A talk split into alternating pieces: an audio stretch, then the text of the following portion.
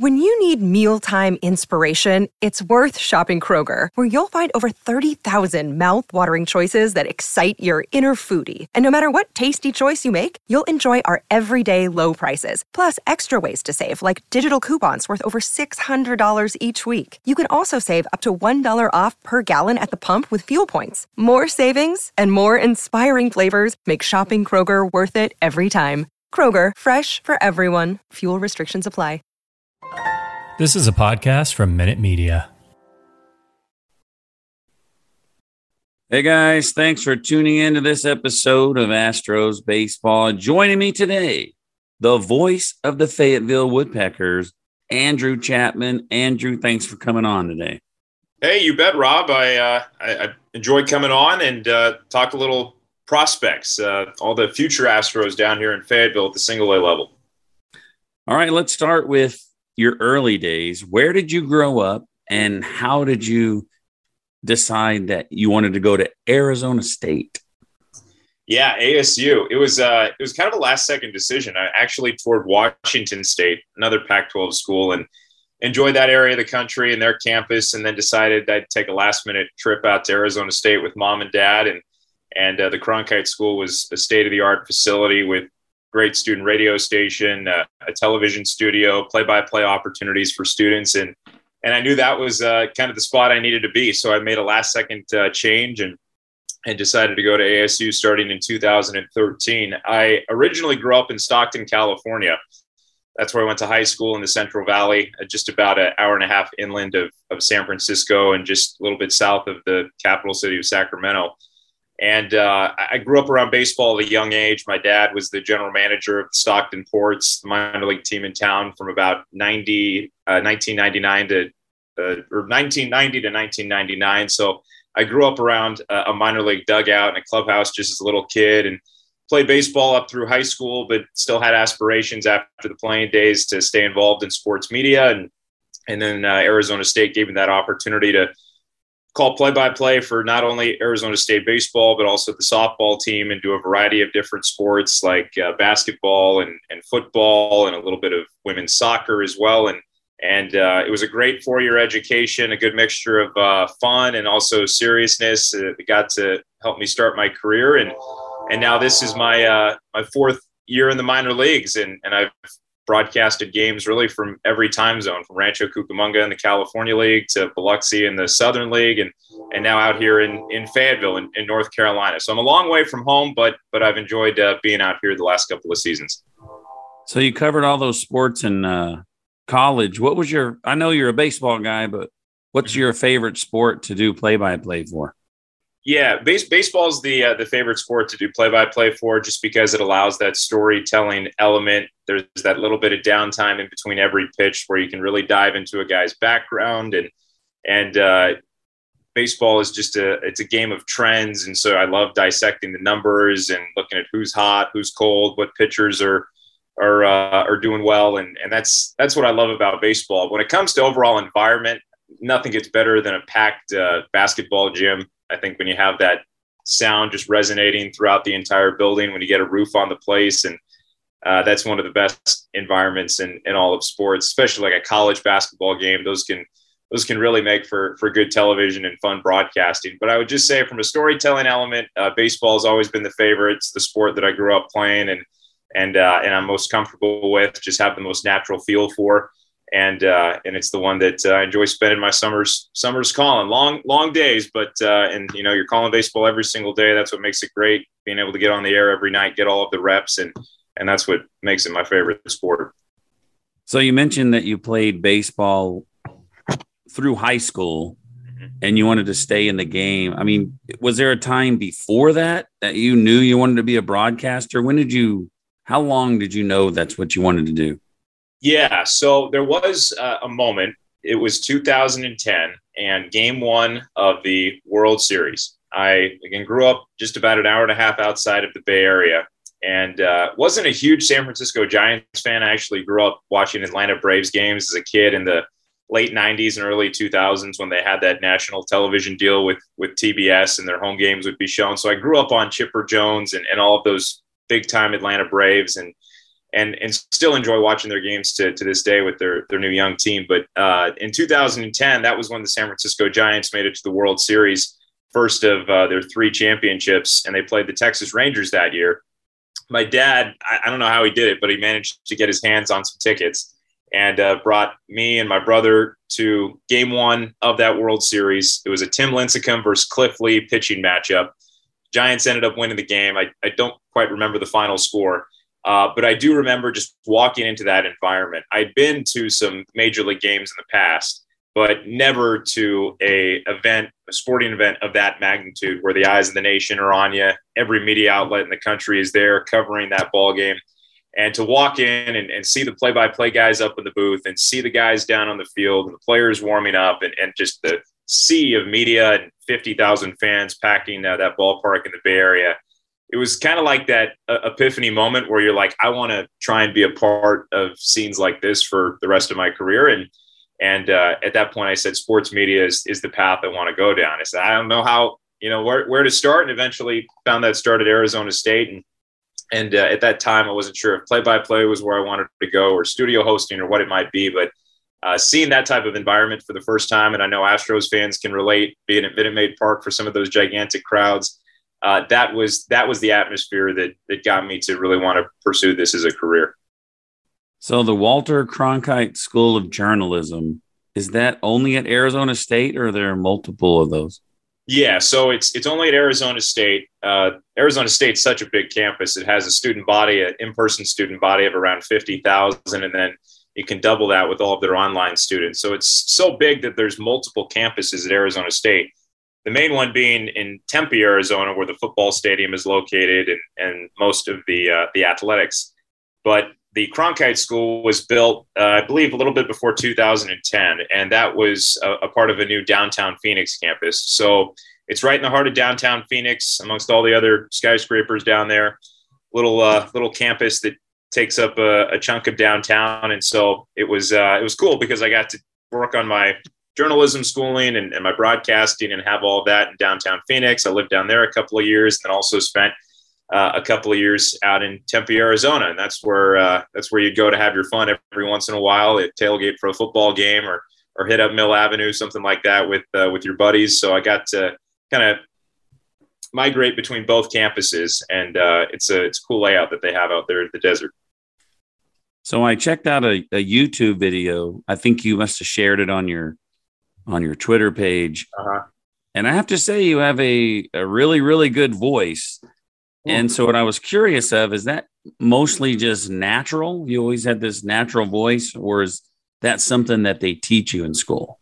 well, uh, thank you. I, I, I appreciate that. Um, you know, it's it's one thing to sound good, and then you got to you got to know what you're you're talking about too. So I think I'm still working on the know what you're talking about uh, side of broadcasting. Um, but you know, I think it's just something that's developed over time. And I think my voice has gotten progressively better since college. Now that I've been calling baseball games day after day after day, probably close to 500 games at this stage over the last four uh, four seasons. You you just work out that voice. It's kind of like a a, a muscle, and it it starts to resonate a little bit more. And and I do a lot of vocal management stuff. You know, I, I drink my hot tea. I, I suck on Hall's cough drops before games. I'll I'll, uh, you know, even a little nightcap whiskey or something later later in the night helps uh, clear out any of the, you know, the the phlegm, I guess, in the uh, the throat. And uh, so, you know, that that stuff goes a long way, just vocal preservation. But um, my dad was a broadcaster too before he got into uh, the front office side of things in minor league baseball. He was at San Francisco State, and he did uh, three or four seasons of of play by play. My grandfather on my dad's side was uh, was I guess you could call him a crooner back in the 50s and 60s. He was in that into that uh, Sinatra type of music, and he would go to local restaurants and, and sing. And, and he had a couple of CDs that he he had produced, and, and so I guess there's a little bit of vocal talent in the family as well. And uh, fortunately, it's it's been a I guess a generational thing. So it's a uh, it's good that good that I have a little bit of that from the family lineage. When you get out of college, what was your first paying job? As a broadcaster? Well, it, it, wasn't my first broadcast job because I took an unpaid internship in the minors to just get started and get my foot in the door. Um, and I really, really feel for a lot of uh, a lot of the kids now who are, are coming out of this pandemic with the reorganization of the minors and all the contraction of franchises and the uh, and as a result the the limitation of, of play-by-play jobs in the business right now it's really become tough for some of those graduating students but um, i started with an unpaid internship it was in rancho cucamonga with the quakes the dodgers affiliate it was such a fun season there were so many future big leaguers on that team there was gavin lux and tony gonsolin and, and dustin may all these guys that are now pitching for the la dodgers uh, Dean Kremer, who's now with the Orioles. He, he went over there after the Manny Machado trade. Fun season. We won a championship that year, so it was entirely worth it. It was the best introduction to minor league baseball I could have asked for. And then uh, finally, after that, after kind of grinding it out and had some help from my parents, they've always been so supportive of, of my career and, and getting started in, in this profession. Uh, I was able to land that job with the Biloxi Shuckers, double A for the Milwaukee Brewers. And then that was the first time where uh, I started seeing a, a, little bit of compensation for my, my play-by-play and, and media relations work. Um, but 2019, I guess, two years removed from college is when I actually started to, uh, to make a, a couple dollars off of, off of the, uh, off the passion, you know, but you got to have the passion because the money ain't there for, uh, you know, quite some time. Still isn't, but you know, I, I love what I do. So tell me about how you got the job with uh, Fayetteville. How'd that come about? So um, yeah, between Biloxi and, and, Fayetteville, there was actually a pit stop in between. After I was with the Biloxi Shuckers in 2019, I landed a lead broadcast job for the first time with the Jackson Generals, who were the Diamondbacks AA affiliate uh, in the same league up in Jackson, Tennessee, in between uh, Memphis and Nashville. And the plan was for me to go up there, and and uh, it was pretty cool getting my first job in the minor, first full time job in the minors. Uh, just my third year in it, already being in Double A. Um, but that was in November of 2019 when I when I got that job, and I, I know we all uh, can we all know what happened about five months later. World shut down, minor league season was canceled, a COVID pandemic, and uh, and then after that, there was the reorganization of the minor leagues, all the contraction of, of those rookie ball franchises, and unfortunately, a couple of full season franchises, which included uh, the Generals, who I was working for. Uh, so I was uh, I was ultimately uh, furloughed and uh, tried to link on with a local uh, sports talk radio station in Jackson, Tennessee, for a little while. I, I, did some sports talk radio. I had this morning drive show called the Press Box with Andrew Chapman, which was which is fun. It was it was a, a call in show, but it was three hours every morning. I didn't really have a producer. It was a lot on my end, and, and uh, ended up trying to link back on with the Generals. They hosted the Winnipeg Goldeyes in the uh, summer of 2021, or uh, I guess it was the uh, summer of 2020 because Indy Indy ball was still being played. The Goldeyes were an American Association team, and and Jackson hosted them for a few months. But then once the Canadian border opened up, the Goldeyes went back up to Winnipeg, and uh, and I was able to. Uh, before that, before actually um, sticking around in Jackson, there was an opening in Fayetteville. This is about April of 2021, and and I knew I could either stick around in Jackson, wasn't sure how long it was going to last, or go to Fayetteville, and, and ultimately I was able to uh, to land the opportunity out with the Fayetteville Woodpeckers. So uh, packed my car up, on super short notice, kind of broke out of an apartment lease in Tennessee and bust out to the Carolinas to to start. I actually wasn't even living in Fayetteville by the time the season started. It was so rushed that the team was on their first road trip of the year, and and I'm moving into an apartment. And uh, within about four or five days of, of living in town, it was it was off and going, and, and our first homestand was already uh, upon us. So it was kind of a a rushed stretch of time for me, pretty frantic at one point, not knowing whether I'd be in the minors or not after that whole debacle in Tennessee. But uh, glad to have landed where I am, and and it's been uh, it's been great working with Fayetteville, a, a, franchise that's that's owned by the Astros and has all that stability behind it, and a great facility out here too for the players. The reason I came across your name was that uh, I had Jimmy Price on here from Astros Future. Uh huh and he was talking about how you uh, invited him to come on the show or come on the broadcast with him. Yeah. Yeah. And also, there was a, a, a bigger name, a, either the day before or the day after him. But how did that come about? How did you meet Jimmy? Yeah, well, uh, yeah, I'll get to the, I'll get to the big name, I guess. I guess in a moment because it, it, was uh, Jimmy wasn't quite as big as the guy that we had on the night before him. Sorry, Jimmy.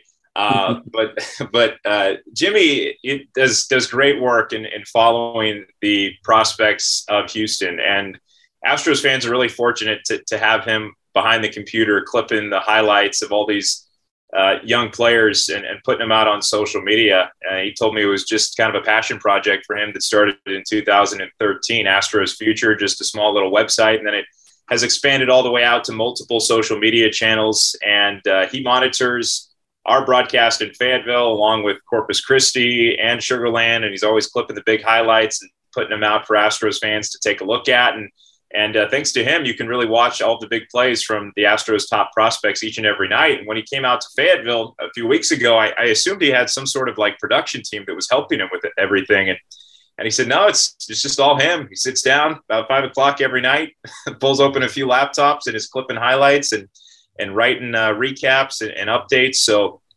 uh, he does great work, and and uh, he's it's great to see how much the following for him has has built up over the years. I think he has and close to 25,000 Astros fans and other followers uh, tracking his social media now. So we were able to bring him out to Fayetteville a couple weeks ago. I know he had the, a long chat with uh, Joey Loperfido, one of our players out here from Duke University that was drafted last year. He had to have a conversation with Rhett Kouba as well. And so we brought him onto the, uh, the broadcast also just to talk about some of his travels. He had been in Asheville a couple days prior and and I think he makes pretty frequent pit stops in Corpus Christi and uh, and Sugarland as well. So we're fortunate to have uh, him covering us, and and I know the players like it as well too. Sometimes we'll get on the bus after the game, and you'll hear a player say, "Hey, man, you made it on Astros Future," and and those guys think it's cool to to have their highlights uh, put out there for the entire Astros fan base to see, and.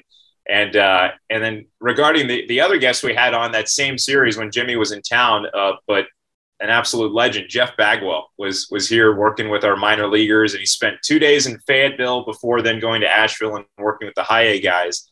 But he was down on the field, uh, and one player after another, individual kind of batting practice session with Jeff Bagwell. He spent about 20 minutes with each guy on the field in the cage, just talking about uh, little, you know, tendencies, not only on the physical side of hitting, but the mental side of the game. We have the pitch clock now here at the low A level, which is really rushing the pace of play and uh, hitters, not only pitchers, are having to adjust to that. So I think Bagwell was able to give some of those guys insightful advice on on how to go about the the new tempo of the game uh, down here. And and fortunately, on his final night in town, we were able to bring him up to the the broadcast booth and and talk shop with him and, and just talk about some of these new rule changes and the the status of the game and and uh, tell a few stories as well from his Hall of Fame days. And, and it was so cool. We also have a little uh, we have a little foul pole. We painted this beam in our booth uh, yellow to look like a foul pole.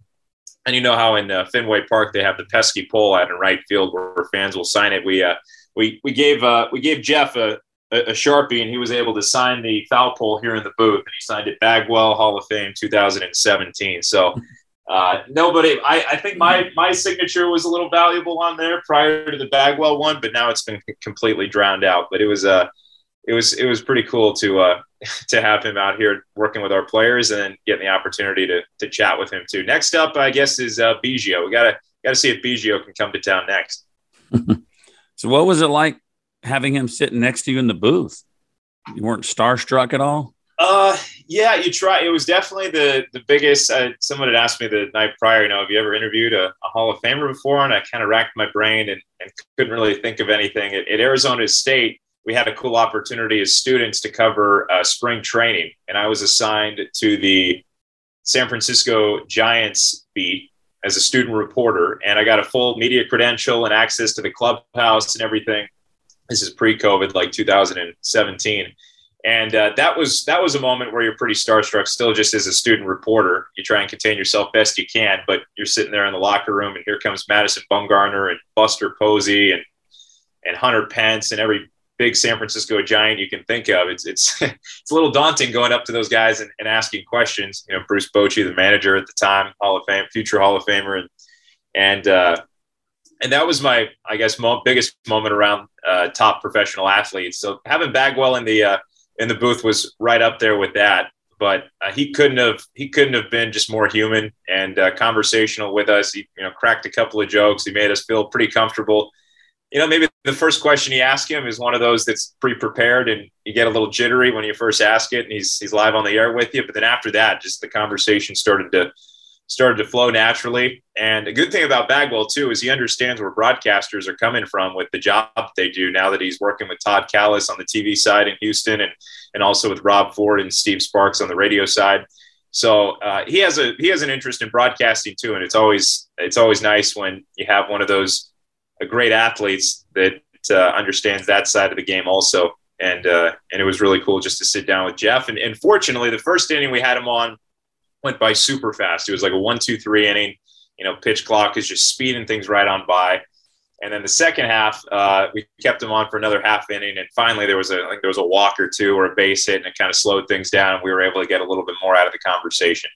Um, but one of those things that we we recorded, we put out on our social media, and if uh, anybody still wanted to go back and and tune it in, I have a link to that on on my personal Twitter account, and then also the uh, the Woodpeckers uh, accounts as well, where you can find that conversation with Bagwell. Yeah, I, I actually saw it and I was listening to it. I didn't listen to all of it because I wanted to be able to ask you a question about it without knowing the answer. Uh-huh. But, but you on uh, when you tweeted about having him in the booth, some of the some of the topics, you know, you mentioned the topics, you know, like uh, Jeremy your Rookie of the Year, and also something that I'm interested in hearing about uh, Steve Sparks knuckleball and whether or not he hit a home run or something like that. Yeah, yeah. So um, the answer was he did not. He actually never really, I don't think he ever faced Steve Sparks from what he was saying, but Bagwell had this awesome line. He, uh, he said on days when he faced knuckleballers during his career, he just saw it as an off day. He'd get to go out there and basically just take free hacks. And, and he also, uh, he also had the phrase in regards to knuckleballs if it's low, let it go. If it's high, let it fly. So that was his philosophy at the plate. Anything uh, belt belt level or higher, he was to rip it out of the yard. And anything below that, he was just going to let it fall into the dirt. But unfortunately, he never got to uh, face Steve Sparks. Otherwise, I'm sure there would have uh, been some fun back and forth between those guys. But uh, and and and then I asked him, you know, do you think the knuckleball's dead in the modern day era? And he uh, he said he thinks uh, that it pretty much is, uh, just because of how much velocity is is now dominating the game, and and really the last guys to effectively throw the knuckleball, I think were R.A. Dickey and, and, of course Tim Wakefield and, and, maybe a couple other guys in there. But um, but it was fun to just talk knuckleballs with him and and just a you know a couple other fun topics regarding uh, his career and and the uh, the new roles that are being applied down here at the single A level. I don't know the guy's name, but there's a a pitcher that pitches for the Missions in San Antonio, mm-hmm. and he throws a knuckleball, but he also throws a 95 mile an hour fastball. See that? Yeah. See, that's that's where I, I feel like we might still see the knuckleball is a guy like that that can do both. You can you can fire home that that fastball that's that's in the mid 90s, but then you can also ease back and throw something that's almost 25 miles per hour uh, slower. And it used to be, you know, the standard knuckleballer, the R.A. Dickey, Tim Wakefield, you know, you're getting that pitch pretty much 85% of the time. And then maybe they weave in like a curveball or a slider or something like that as well. But most of those guys' fastballs were in the high 80s, if maybe 90 miles an hour. But there wasn't ever that type of player that could really throw mid to high 90s and then also effectively place a knuckleball. So maybe maybe there's a unicorn out there somewhere like that that exists like that guy. And uh, if there is, I'd love to see it tried at the big league level. Yeah, me too. I got to get that guy's name. Yeah. Uh, you mentioned earlier that you you have a double header today. Do you guys do seven inning double headers as well? Yes, we do. Yeah, seven inning double headers, which is uh, which is very nice. Uh, helps helps helps us broadcasters in the booth, and then there's just really there's not any reason why down at the lower levels of the minors, really any level of the minors, when you're talking prospects, needs to you know be playing 18 innings of baseball on on any given night. You know, you're trying to just you're trying to develop down here, prevent injuries as well as you can. Pitchers, even in nine inning games, are are pretty much on a pitch count limit every single time they go out there. So protecting the health of the players is the is the biggest thing and And I learned this the other night too, because we were in Salisbury, Maryland, playing the Delmarva Shorebirds, and it was a Saturday night game, supposed to start at seven o'clock Eastern, and we got delayed about two hours due to weather. And I'm walking around the press box saying, you know, there ought to be a rule, all these new rules now that are being implemented, where if a game is delayed by more than an hour and first pitch hasn't been thrown, then the umps and the umpires or the uh, the umpires and the coaches can come together and say, let's play seven. And and sure enough, I guess that rule exists because the uh, the coaches umpires came together and we didn't start until about nine, and they agreed to play a seven inning game. So it's kind of a, an adjust on the fly out here, but uh, but yeah, tonight we'll play two against the Kannapolis Cannonballers and uh, each game will be will be seven innings. We have Nick Swanson starting for us in game one, and then Christian Mejias in game two for the Woodpeckers. You mentioned that you guys are using the pitch clock. Are there any other rules? Any other rules y'all are using that uh, Major League Baseball isn't using? Yeah, we have a lot of them this year. Last season, it was um, it was just one rule per league. Like every single league was working with a different uh, different rule. The California League out west had the pitch clock last year, and now everybody has it. So we have the pitch clock, 14 seconds per pitch when nobody's on base, 18 seconds when runners are on, and you also have the little fold in the rule where the uh, the batter has to be in the box by nine seconds remaining on the clock. So the, the batters are also uh, forced to get in there, otherwise it could be an automatic strike call. Uh, on top of that, we have uh, maximum two step offs per at bat for the pitcher. So you can't throw over more than two times. You can throw over a third time, but if you don't get the base runner, then it's an automatic uh, advanced base. So just like a balk, pretty much.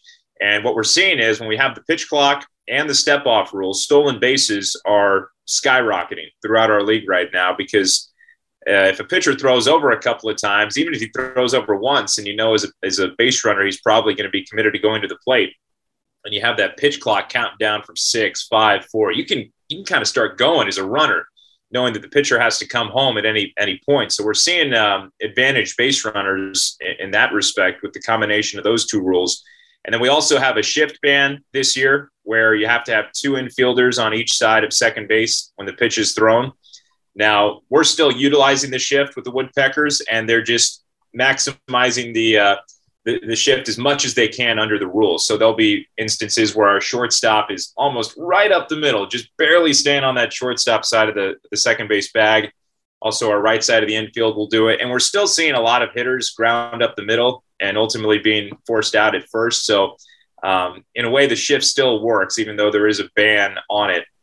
The, uh, the heavy shift, at least the three man shift in our league. And we also have the bigger bases this year, which have been, uh, which have been enlarged, and um, from what I can tell, it it has helped with runners and first basemen and stuff getting their toes stepped on. I have noticed that this year. We haven't seen as many of those types of uh, close collision plays where guys are getting ankles stepped on or twisted an ankle because they go into the bag funny. There's a little bit of extra extra space. I think it's uh, I don't know how much bigger exactly metric wise the the bases are. Um, might be like three inches bigger in overall circumference or something like that, but um, but that's another rule that we have out here. So I think we're working with uh, like four total experimental rules down here right now, and and uh, the biggest the biggest change though has just been the, the pace of play. Pretty much every game is getting completed in about two hours and 20 minutes down here. We've played a 156 and we've played an hour 57 this year as well. By far the quickest games in our franchise history. So uh, that's it's it's been speedy for sure. And talking mm-hmm. to a lot of uh, hitters and pitchers, they think there needs to be some amendments to the pitch clock if it does eventually get to the big league level. Maybe allow for a little bit more time, you know, instead of 14 seconds and 18 seconds with runners on and off the bases, then maybe more of a a 17 seconds and and 20 seconds. You know, give a couple extra seconds for for wiggle room. And and I think if we do get a pitch clock at the major league level eventually, I have a feeling we will they'll probably extend things a little bit compared to where it's at right now because we're just blazing through these games. Do you have any guys that are uh, on the roster right now that you would you would consider future stars that some of us should be on the lookout for? That they just stand out. Sure, sure. Yeah, I know right now when it comes to the uh, Houston Astros system, a lot of the prospects are, are top heavy out in, in Sugarland and and Corpus Christi.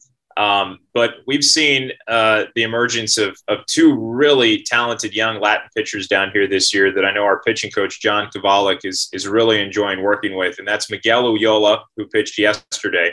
Uh, he threw three scoreless innings, and then Edinson Bautista. Ullola is only 19 years old. Bautista is 20. Uh, he's he's got one of the best sliders on our team right now. And, and Miguel Ullola, what they love about him is the uh, the high spin rate on his fastball. I guess he has when you look at some of the the uh, TrackMan data, he's got one of the best spin rates on his fastball in the entire organization right now. Just ni- at just 19, he's consistently hitting 95, 96 on the gun, and uh, and he's been one of the young arms that's really popped in his first year of, of United States baseball. So he's a guy to look out for, kind of like Misael Tamarez with us last year that that broke out and, and bumped into the top 15 prospects. And now he's up with double A Corpus Christi. He seemed to have one or two of those pitchers coming from Latin America every year down here that nobody really knows about. They don't have any video on, but then they, they take on some of these Carolina league hitters and you just, you raise your eyebrows and you say, whoa, this is a, uh, this is a guy that the Astros must have scouted well um, because that's, that's one of the, uh, the, the consistent trends I see down here. On top of that, we have Joey Loperfido, who I mentioned a little bit earlier in our chat from Duke University. He was the ACC tournament MVP in 2021. Uh, his 33 game on base streak came to an end yesterday. He went 0 for 4. Um, and so it ends at 33 games consecutive on base for Joey. But that's a franchise record for us, and it was a, it was a great run for him that extended all the way from early May. He's done a great job of of uh, adding some muscle this year and just spraying the ball all over the field. And then the uh, the other guy I would say the Astros fans should uh, keep an eye on is, is Logan Cerny. He was traded over to Houston from Philadelphia in uh, November. It was kind of a quiet offseason offseason uh, trade that sent him over into our system, and he's uh, tied for second right now in the Carolina League with ten home runs. Uh, he's, he's a little bit on the skinnier side. I know he's trying to build up muscle right now. You'd never guess that he has the pop that he does, but he's one of the best fastball hitters I've, I've seen come through Fayetteville in the last couple of years. Um, and just really knows how to even out his swing and, and put barrel to ball and, and catch up to some of the higher velocity that we see down here in the Carolina League. A lot of guys struggle to hit that mid 90s fastball, but Logan Cerny is, is one of the few that can that can send it a long way. So he's uh, another guy on the offensive end that I'd say that uh, fans could keep an eye out on. And then, of course, Tyler Whitaker is a name that everybody wants to know about. He was the Astros' top draft pick in 2021, their third rounder at a Bishop Gorman in Las Vegas.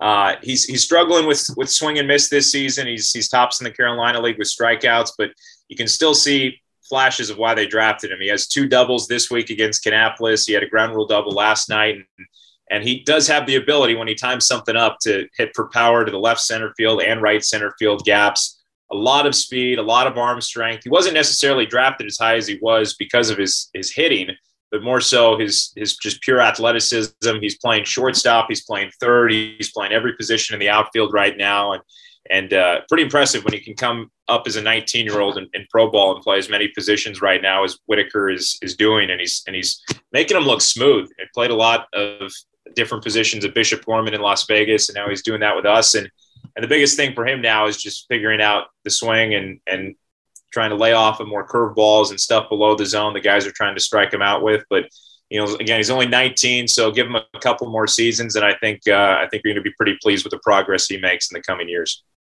So, what do you what do you enjoy doing on your time off, if you have very much at all? Yeah, we get the Monday off days, which is nice. Uh, nice. In 2019, it used to be like 21 straight games without a day off, and, and now we get the Monday off day, which is nice for the players just to recuperate before another six game series, and, and broadcasters and front office people as well. But uh, but but golf is uh, golf is a fun off day hobby. We got partnerships with a couple of courses out here in Fayetteville, so we'll go out with uh, some of my roommates and uh, and I, I, need to get a new set of clubs now that I mentioned that. That's, that's my next big boy purchase is uh, is a new golf bag, new set of clubs. But I love doing that. Uh, finally, time where you can start hanging out by the swimming pool a little bit, and uh, and I've enjoyed exploring the state of North Carolina. So if there's ever a, a, time where I get a chance to go check out a new city, I've been out to Wilmington, North Carolina, and the beaches on the Atlantic uh, a couple times since I've been out here. So love little day trips out to the coast if you can if you can manage to find time for those and and working on the, the suntan a little bit because us broadcasters don't get a lot of sunlight when we're sitting in our uh, in our broadcast booth every day. So trying to just get outdoors, relax a little bit, and uh, you know, not work too hard on our on our Monday off days because then it's six days of hard work afterwards. What are your off season plans? Well, love to go see my uh, my folks in California. That's usually we uh, usually try and make a couple weeks or a month out to to go out and, and see them. Last year we got to go to Los Angeles as a family. My brother who's living out in Dallas, my mom and my dad, and uh, we went to a Rams game. Dad's a big LA Rams fan, so we went to the new SoFi Stadium and, and checked that out. So we usually make a little time for a family vacation, and uh, and then I also I had the chance last year, just living in Fayetteville for the first time, to link on with the uh, Division two college in town. It's uh, Fayetteville State University, and and uh, for the first time, I was able to call some play by play for their football team and also their men's basketball team, uh, kind of like I was doing at Arizona State. And and uh, hadn't really had the chance to do other sports outside of baseball since getting into the minors in 2018. But uh, got to link on with the university for the first time and, and really got to enjoy calling games for student athletes and telling their stories and working with those coaches in that athletic department. So uh, trying to continue broadcasting around the Fayetteville area and uh, and yeah, just just keep the keep the reps going in the off season as much as you can and stay on air. All right. Something I like to do at the end of the podcast is uh, do a segment I call Fair or Foul. Okay. But I don't have any. I don't have any for you, but I do have one. Okay. And it, and it was brought on by my wife because I because she made a sausage and I said this is something that you wouldn't eat for breakfast. It's something that you would eat on a bun mm. and with mustard, kind of like a hot dog. Right. She said, "Oh, with ketchup." And so that's what I want to know: fair or foul? ketchup on a hot dog? Mm, you know, I have I have found myself straying away from ketchup on a hot dog. Like two, three years ago, I would have told you like getting into the minors for the first time, 2018. I think I had a lot of ketchup on hot dogs around that time. But but then I and then I started uh I think I started at that point had a couple of bratwursts, you know, where you just go peppers, onions, and some mustard, and you're like, this is the way to to eat a dog. And at that point, I'm like, ketchup just Save it for save it for your meatloaf, man. It's not it's not meant for not, not meant for a hot dog. Save it for your meatloaf. You know, it's just like peppers, onions, little relish, little mustard. I can do that on a hot dog, but I'm good without the ketchup. Yeah, ketchup on hot dog. To me, or it's Chicago for, dog, or yeah, or Chicago dog where you throw like the tomato in there. I'm good with that, but yeah. um, you know, no, I'm, I can do without the ketchup. Yeah, I, I'm just a mustard guy, or also, you know, if you get a bratwurst, I like to eat a uh, sauerkraut. Oh yeah, yeah. Sauerkraut is good. That's a that's a a learned taste. A lot of people won't even try it, but yeah. How's the brat, how's the bratwurst at Minute Maid Park? You have a go to concession item out there? No, I don't. I, I really don't ever eat anything there. My wife puts food and you can take food in a gallon bag. We stop at this big gas station called Buc-ee's we oh, load up on snacks and we bring it in. Oh yeah, their beaver nuggets are to die for at Buc-ee's. all right, well that's all I got for you, buddy. I appreciate you coming on. Absolutely, Rob. Thanks so much for for having me, and uh, would love to reconnect at any point in the season and and talk about uh, some of the stuff we have going on out here in Fayetteville. I know there'll be a lot of uh, a lot of headlines coming out of the draft coming up too in a couple of months. So we'll have a whole new look to the team here soon, and would love to uh, reconnect with you. All right, sounds good. All right, for Andrew, we'll see you next time on Astros Baseball. When you need mealtime inspiration, it's worth shopping Kroger, where you'll find over 30,000 mouthwatering choices that excite your inner foodie. And no matter what tasty choice you make, you'll enjoy our everyday low prices, plus extra ways to save, like digital coupons worth over $600 each week. You can also save up to $1 off per gallon at the pump with fuel points. More savings and more inspiring flavors make shopping Kroger worth it every time. Kroger, fresh for everyone. Fuel restrictions apply.